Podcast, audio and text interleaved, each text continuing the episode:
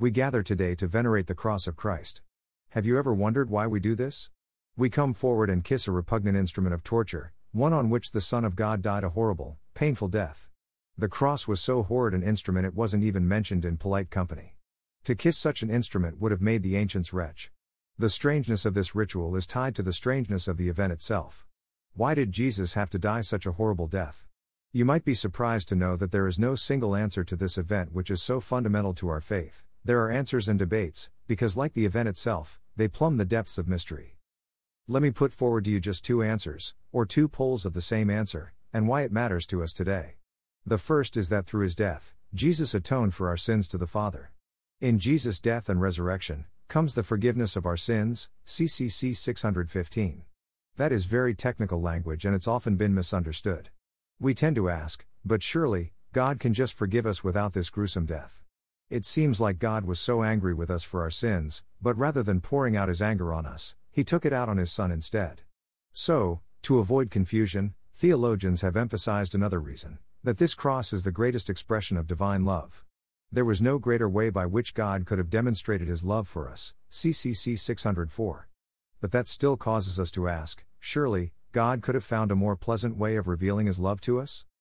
To understand this day, we need to know the story, an incredible love story which unfolds in the Old Testament, which on the cross comes to its climax. And it is to do with a word we hear every Sunday at Mass the covenant. The Old Testament is the story of how God wooed man, particularly in one nation, Israel, after we had rebelled against him. It is hard enough to believe when your boyfriend says he loves you, let alone a being who is so great and so far removed from us. Hearing the phrase God loves you just goes over our heads. We would be more comfortable with a God who is like an impersonal cosmic energy, like the force of Star Wars rather than a personal being, much less a God who would love us personally. Knows our name. Even more that he would die for us out of love. No religion has anything like that. Yet, this was the experience of Israel. God revealed himself to them as the divine bridegroom who comes to unite his people to himself. And to do so, he enters into a covenant with them. In ancient times, individuals, tribes, nations all entered into covenants with others. Covenants were very serious affairs. A covenant made two unequal, different parties, one family. With a family, I can't break my relationship, my dad could disown me, but I still remain his son. We are united by blood. Covenants were enacted through sacrifice, by blood. The blood of the animal was sprinkled on each of the parties, signifying a union of blood and a sign that if they broke the covenant, they would die like these animals. Covenants could not be broken. They brought a stability, a new identity, and a promise of hope to people which did not exist before. We do not understand this language now. The only thing we have which echoes this is marriage, a covenant. God entered into a covenant with Israel, not because God needed it but because we did. Through this, Israel knew they were special to God. They were one family. But all covenants have obligations. Being one family also meant becoming one in mind and heart with God. And very quickly Israel found that they could not keep the covenant, and a broken covenant resulted in death. The very way of life and love had now become an instrument of death. Someone had to atone for this, to be forgiven. But when everyone had sinned, there was no one to atone for it. Not that God was caught by surprise in any of this. God could have forgotten about the whole thing, of course. But if God erased the covenant, we would have no relationship with Him. And God does something completely unexpected. His incredible graciousness means that rather than simply ignoring the covenant, He lets us, as mankind, to do our part, by becoming man Himself. CCC 613.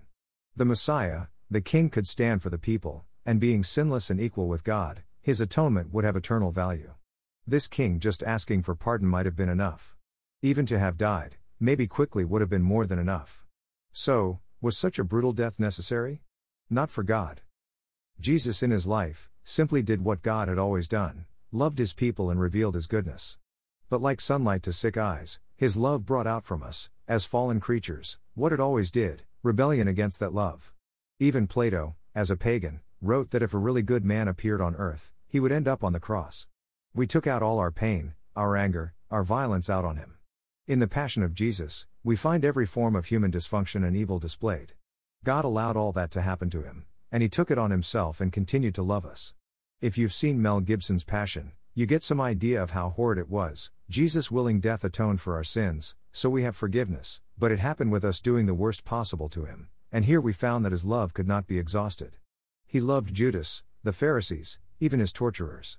That's why it is the greatest demonstration of divine love. The cross shows us that there is no price God is not willing to pay to save us. The cross shows you there is no sin you might have committed which God will not forgive. But maybe today, what you're pondering is not how you were saved spiritually 2,000 years ago, but the pain you carry in your heart. Maybe you've been betrayed, let down, your losses have been great, your life seems like one long Good Friday. Maybe you're overwhelmed by worries, you're worried about your job, your relationship with your spouse is struggling. You look at your history and it's full of regrets.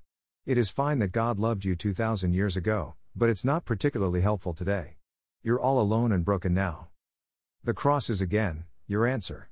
God knew everything that would happen to Jesus, but from the point of view of history, it was simply the terrible injustice done to one innocent and good man. Like the death of good people, it was a very dark, regrettable series of events. But in those very events where evil seemed to have triumphed, God turned it into his triumph. The cross of Jesus shows us that in the worst, darkest events of our life, God is not absent.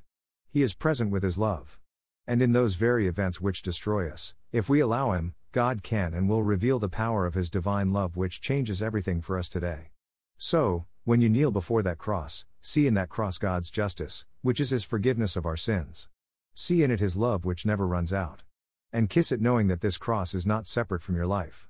God is aware of your pain, your suffering, your helplessness. This cross is God telling you, I know you're suffering, I am with you just as I was with my son. And if we trust our life to him, in his love we will find our resurrection, our hope, and our deliverance.